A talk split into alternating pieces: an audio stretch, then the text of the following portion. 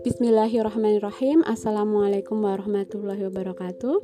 Perkenalkan nama saya Ririn Puspita Tutiasri di sini saya mengucapkan selamat datang, selamat bergabung di Prodi Ilmu Komunikasi. Selamat belajar, selamat menuntut ilmu dan semoga apa yang kalian cita-citakan dengan kalian memilih Prodi Ilmu Komunikasi dapat tercapai dengan keberkahan. Di sini sebelum memulai perkuliahan, saya ingin menginformasikan tentang kontrak perkuliahan yang akan kita lakukan selama satu semester. Di sini ada tugas UTS, UAS, dan etika.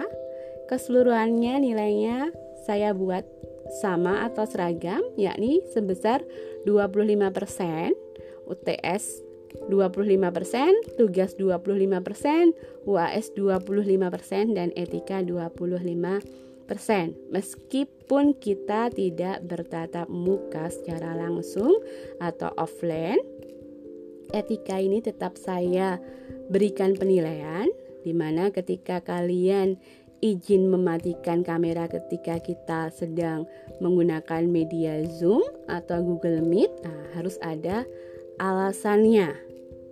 Dan ketika perkuliahan, ketika kita menggunakan media Zoom atau Google Meet, saya tidak merekomendasikan ketika kalian tidak mempunyai kuota, terus kalian pergi ke warung kopi atau tempat tongkrongan. Nanti kita bisa, e, nanti saya akan share materi aja daripada kalian harus mengorbankan diri kalian untuk mencari wifi di tempat umum.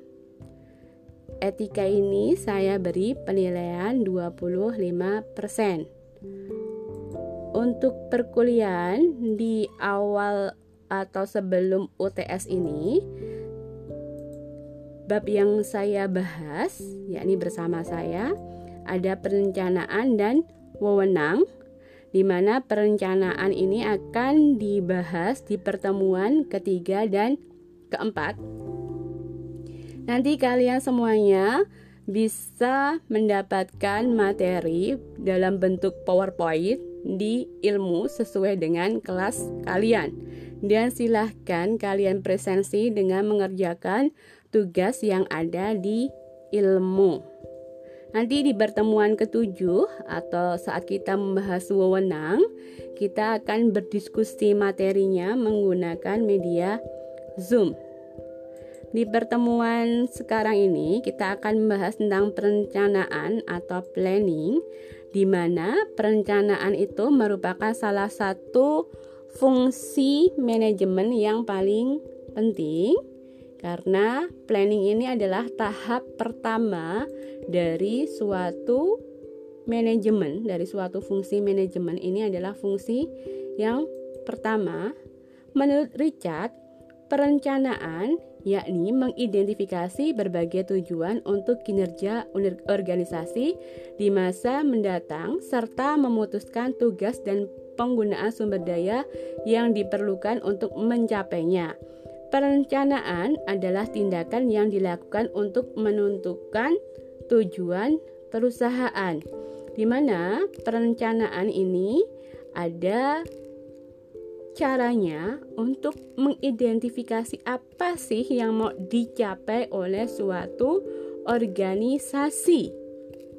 Apa sih yang mau dicapai oleh suatu perusahaan? Kalau perusahaan di bidang jasa, pasti ingin jasanya digunakan oleh banyak orang. Kalau di bidang produk, pasti ingin produknya dibeli oleh banyak orang. Sehingga perencanaan ini penting sekali untuk suatu organisasi atau perusahaan untuk mencapai tujuan yang akan dicapai. Menurut Robin, Perencanaan adalah suatu proses yang melibatkan penentuan sasaran atau tujuan organisasi, menyusun strategi menyeluruh untuk mencapai sasaran yang ditetapkan, dan mengembangkan hierarki rencana secara menyeluruh untuk mengintegrasikan dan mengkoordinasikan kegiatan. Di dalam pengertian perencanaan menurut Robin ini ada menyusun strategi. Strateginya apa sih yang lebih efisien untuk mendapatkan banyak pembeli misalkan untuk di uh, perusahaan produk tadi. Atau strateginya apa sih biar orang-orang menggunakan jasanya? Dan di pengertian menurut Robin ini ada kata mengintegrasikan dan mengkoordinasikan di mana seluruh kegiatan di dalam perusahaan ini harus terintegrasi atau berkesinambungan satu dengan yang lainnya. Harus ada hubungannya ada koordinasi antara bidang A, B, C ada koordinasi misalkan di pro, e, perusahaan atau organisasi yang menjual produk tadi harus ada koordinasi antara bagian produksi terus penjualan atau pengiklan harus ada koordinasi satu dengan yang lain. Menurut George R. Terry, perencanaan adalah memilih dan menghubungkan fakta-fakta dan membuat serta menggunakan asumsi-asumsi mengenai masa datang dengan jalan menggambarkan dan merumuskan kegiatan-kegiatan yang diperlukan untuk mencapai hasil yang diinginkan. Ini ada menggunakan asumsi-asumsi mengenai masa datang, di mana ketika menggunakan perencanaan ini, suatu organisasi atau perusahaan sudah bisa meramalkan apa yang akan terjadi ketika memilih jalan A. Akan hasilnya juga A. Ketika memilih cara B, maka hasilnya juga B. Cara A ini apa sih yang harus dilakukan? Misalkan Cara B, ini apa sih yang akan dilakukan? Misalkan pemasaran menggunakan media konvensional, menggunakan pamflet, beriklan di koran. Siapa sih yang uh, segmentasinya yang menggunakan uh, membaca pamflet atau menggunakan koran tadi? Oh, orang tua. Padahal produk ini akan dijual kepada anak muda. Kalau anak muda yang dituju, maka medianya harus disesuaikan. Nah, harus memilih plan B misalkan dengan memilih media sosial menggunakan misalkan Twitter dengan uh, hashtag misalkan dengan memilih Instagram juga misalkan atau dengan Facebook misalkan. Nah, yang sering digunakan yang mana? Kalau menggunakan konvensional ya, pastinya orang-orang yang menggunakan media konvensional itu yang akan membaca pesan tersebut. Perencanaan merupakan proses manajemen yang berikatan dengan usaha melihat ke depan, menilai peristiwa yang akan terjadi di masa yang akan datang, dan bersiap untuk menghadapinya. Ini hampir mirip ya dengan uh, pengertian George R. Terry tadi ya. Terus proses perencanaan itu pada hakikatnya merupakan proses penentuan tujuan. Tujuannya apa sih gitu ya. Terus penerjemahan ke dalam strategi. Dari tujuan apa yang mau dicapai itu, strateginya yang mau digunakan apa? kebijaksanaan dan program yang dilakukan oleh organisasi itu juga harus mendukung apa yang akan dilakukan. Dan kesemuanya itu harus mengundung, mengandung manfaat untuk mencapai tujuan dari suatu organisasi.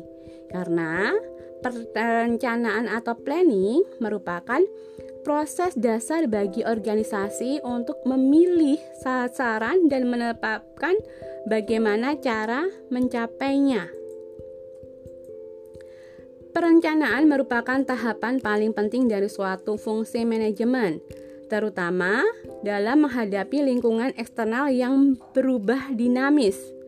Seperti era globalisasi saat ini, Perencanaan harus mengandalkan prosedur yang rasional dan sistematis dan bukan hanya pada intuisi dan firasat atau dugaan. Harus ada dasarnya. Kenapa memilih uh, media sosial. Oh, dugaanku harus nggak boleh, harus ada dasarnya. Kenapa saya memilih media sosial? Karena sebagian besar dari data ini anak muda menggunakan media sosial, sehingga ketika kita memasarkan produk menggunakan media sosial, hasilnya akan signifikan tinggi misalkan. Nah, harus ada riset terlebih dahulu secara real, bukan dugaan. Salah satu maksud dibuat perencanaan adalah melihat program-program yang akan dijalankan untuk meningkatkan kemungkinan tercapainya tujuan-tujuan organisasi di waktu yang akan datang. Sehingga perencanaan merupakan proses mengidentifikasi tujuan organisasi, membuat strategi untuk mencapai tujuan itu, dan mengembangkan rencana aktivitas kerja dari organisasi itu. Di sini, perencanaan merupakan proses terpenting dari semua fungsi manajemen. Kenapa? Karena tanpa perencanaan, fungsi-fungsi lain seperti fungsi pengorganisasian, pengarahan, pengontrolan ini tidak bisa berjalan dengan lancar. Setelah mempelajari perencanaan ini, nanti kita akan mempelajari pengorganisasian, pengarahan, pengontrolan. Nah, Menurut Hani Handoko, ada empat tahap dasar perencanaan, di mana tahap pertama yakni menetapkan tujuan atau serangkaian tujuan. Perencanaan dimulai dengan keputusan-keputusan tentang keinginan atau kebutuhan organisasi atau kelompok kerja. Diidentifikasi dulu keinginannya apa sih dari suatu perusahaan atau organisasi tersebut. Sehingga tanpa rumusan yang jelas, organisasi akan menggunakan sumber dayanya secara tidak efektif. Jadinya harus ada rumusan tujuan yang jelas dari organisasi atau perusahaan tersebut. Apa sih yang mau dicapai? Ketika misalkan di penjualan jasa ya, misalkan agar orang-orang menggunakan jasa dari perusahaan tersebut. Misalkan dari uh, Gojek atau perusahaan transportasi. Gimana sih caranya kira-kira? Kalian bisa jawab pertanyaan ini di ilmu ya. Kalian berikan jawaban kalian, tuliskan kira-kira apa sih atau rencana apa yang akan kalian lakukan bila kalian mempunyai perusahaan di bidang transportasi sehingga eh, orang-orang uh, di bidang jasa atau di bidang jasa sehingga orang-orang tertarik menggunakan jasa yang kalian miliki. Ditulis ya jawabannya di sana. Nah, sebagai presensi di tahap kedua ini, nah kita masuk ke tahap kedua ada merumuskan keadaan saat ini. Pemahaman akan posisi organisasi sekarang dari tujuan yang hendak dicapai atau sumber daya sumber daya yang tersedia untuk mencapai tujuan adalah sangat penting. Kenapa? Karena tujuan rencana menyangkut waktu yang akan datang. Hanya setelah keadaan organisasi saat ini dianalisa, Rencana dapat dirumuskan untuk menggambarkan rencana kegiatan lebih lanjut. Pada tahap kedua ini, memerlukan informasi terutama data keuangan dan data statistik yang didapat melalui komunikasi di dalam organisasi. Jadinya, apakah match antara planning yang dilakukan di tahap pertama tadi menentukan tujuan dengan tahap kedua ini? Berkaitan dengan data keuangan dan data statistik. Selanjutnya, tahap ketiga, yakni mengidentifikasi segala kemudahan dan hambatan yang dimiliki oleh organisasi. Segala kekuatan dan kelemahan serta kemudahan dan hambatan perlu diidentifikasi agar bisa mengukur kemampuan organisasi dalam mencapai tujuannya.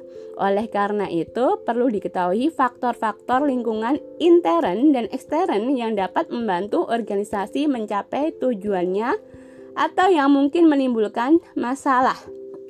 Walaupun sulit dilakukan, antisipasi keadaan masalah dan kesempatan serta ancaman yang mungkin terjadi di waktu mendatang adalah bagian esensi dari proses perencanaan. Nanti kita akan mempelajari dalam suatu organisasi itu mempunyai kelebihan apa, mempunyai ancaman seperti apa, mempunyai kekurangan seperti apa, mempunyai tantangan apa dengan perusahaan yang lainnya. Di tahap keempat atau tahap terakhir ini, ada mengembangkan rencana atau serangkaian kegiatan untuk pencapaian tujuan. Di sini merupakan proses perencanaan meliputi pengembangan berbagai alternatif kegiatan untuk pencapaian tujuan. Penilaian alternatif-alternatif tersebut dan pemilihan alternatif terbaik atau paling memuaskan di antara alternatif yang ada. Ini sudah memilih apa sih yang mau dilakukan untuk mencapai tujuan? Rencana apa yang mau dilakukan? Setelah mengidentifikasikan kemudahan dan hambatan, maka organisasi mengembangkan rencana yang telah ada guna untuk pencapaian tujuan seperti apa yang diinginkan. Ini ya, Pentingnya perencanaan adalah agar dapat melihat tugas-tugas yang dipergunakan untuk meningkatkan pencapaian tujuannya, tujuan di waktu yang akan datang yaitu dapat meningkatkan pembuatan keputusan yang lebih baik. Ada dua alasan perlunya perencanaan yaitu protective benefit dan positif benefit. Protective benefit merupakan yang dihasilkan dari pengurangan kemungkinan terjadi kesalahan dalam pembuatan keputusan. Sedangkan positif benefit merupakan dalam bentuk meningkatkan sukses pencapaian tujuan organisasi. Perencanaan perlu memperhatikan sifat, manfaat, dan kelemahan. Menurut Harrod, mengatakan bahwa perencanaan yang dibuat orang haruslah bersifat sebagai berikut. Ada empat, yakni menyumbangkan pada pencapaian tujuan organisasi. Harus ada sumbangsih apa sih yang mau dicapai untuk organisasi. Yang kedua, merupakan dasar tolak fungsi manajemen yang lain yaitu organisasi, pengarah, koordinasi, dan pengawasan. Yang ketiga, merupakan fungsi dari setiap orang yang berada di dalam organisasi, baik horizontal maupun vertikal. Nah, siapa sih yang ada di dalam organisasi? Tentunya kan manusia ya. Di, dalam organisasi atau orang-orang tersebut harus bisa melakukan tugasnya dengan baik. Yang keempat, ada efisien. Artinya, bila dilaksanakan, rencana tersebut dapat mencapai tujuan secara berhasil dengan biaya yang sekecil-kecilnya. Kembali ke manfaat ekonomi yang mendapatkan hasil yang maksimal dengan modal yang minimal, bukan sekecil-kecilnya tapi minimal gitu ya.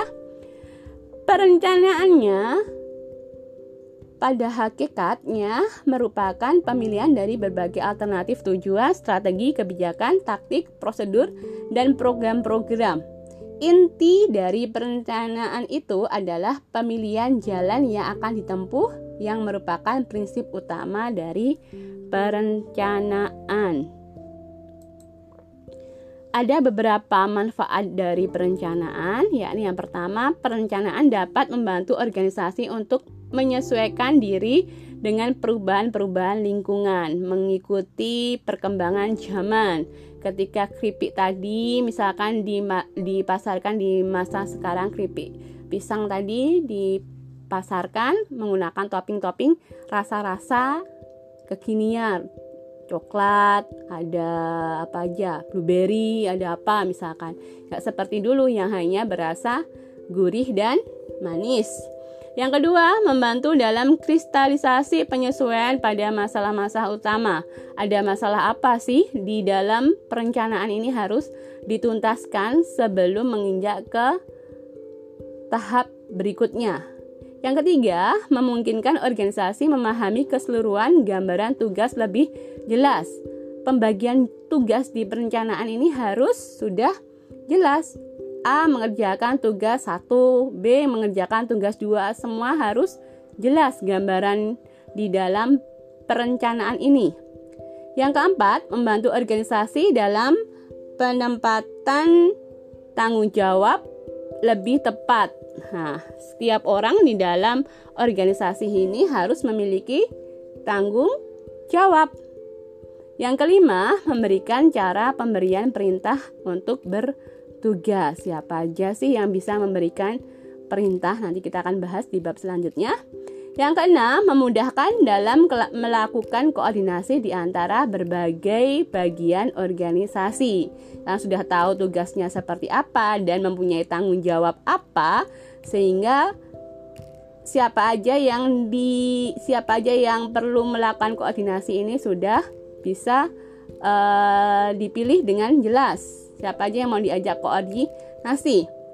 Yang ketujuh, membuat tujuan lebih khusus, terperinci, dan lebih mudah dipahami. Yang kedelapan, meminimumkan pekerjaan yang tidak pasti. Karena kalau sudah menggunakan perencanaan, maka kegiatan atau pekerjaan itu sudah pasti direncanakan dengan baik, dengan dengan uh, terencana. Yang kesembilan, menghemat waktu, usaha, dan dana.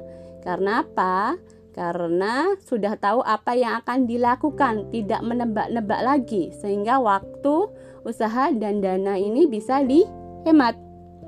Beberapa kelemahan perencanaan ada satu tugas yang tercakup dalam perencanaan mungkin berlebihan pada kontribusi nyatanya. Biasanya seperti itu ya. Yang kedua, perencanaan cenderung menunda kegiatan karena harus menunggu perencanaan terlebih dahulu baru bisa melaksanakan kegiatan. Yang ketiga, perencanaan mungkin terlalu menghambat organisasi untuk berinisiatif dan berinovasi. Kenapa? Karena kalau sudah ditentukan ya uh, inovasi sama inovasi inovasi sama inisiatifnya biasanya uh, sudah ngikutin rencana awal sehingga tidak bisa berkembang dengan baik. Yang keempat, kadang-kadang hasil yang paling baik didapatkan oleh penyelesaian situasi individual dan penanganan setiap masalah pada saat masalah tersebut terjadi. Nah, biasanya kalau ada masalah, pasti ketika bisa menyelesaikan masalah tersebut, pasti akan mendapatkan cara baru. Yang kelima, ada rencana-rencana yang diikuti, yakni cara-cara yang tidak konsisten. Jenis-jenis perencanaan menurut Robin ada empat, yakni menurut luasnya strategi melawan operasional. Kedua, kerangka waktu jangka pendek melawan jangka panjang. Yang ketiga, kekhususan pengarahan lawan khusus. Dan yang terakhir, ada penggunaan dipakai sekali lawan terus menerus.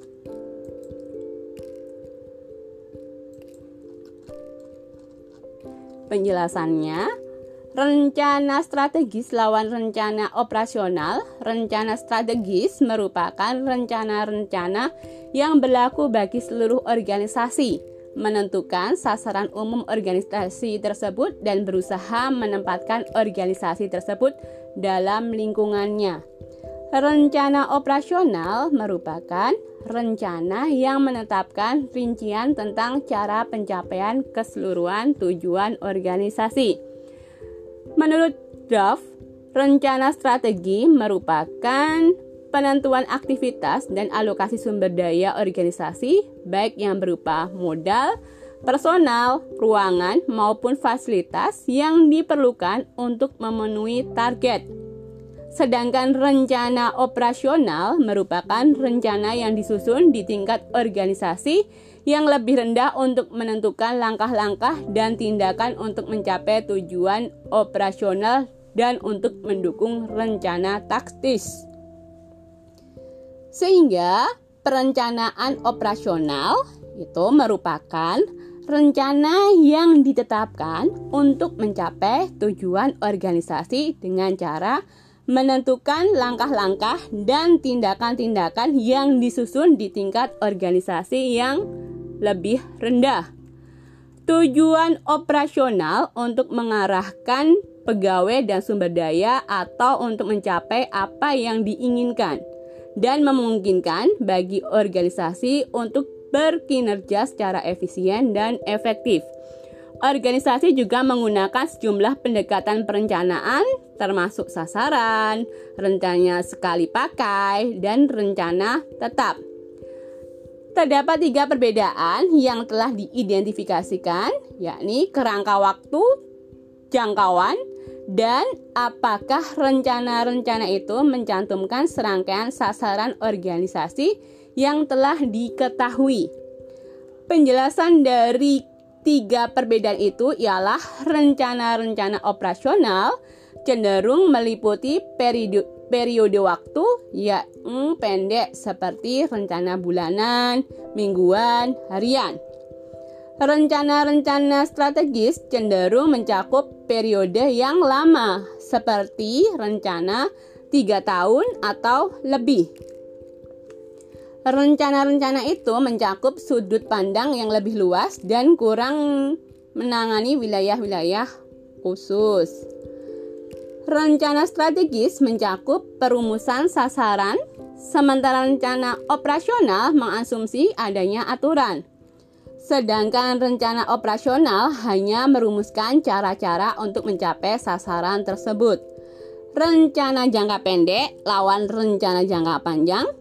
Rencana jangka panjang merupakan rencana yang menggunakan kerangka waktu di atas 3 tahun. Rencana jangka pendek merupakan rencana yang mencakup satu tahun atau kurang. Pada hakikatnya, rencana jangka panjang itu di atas 7 tahun.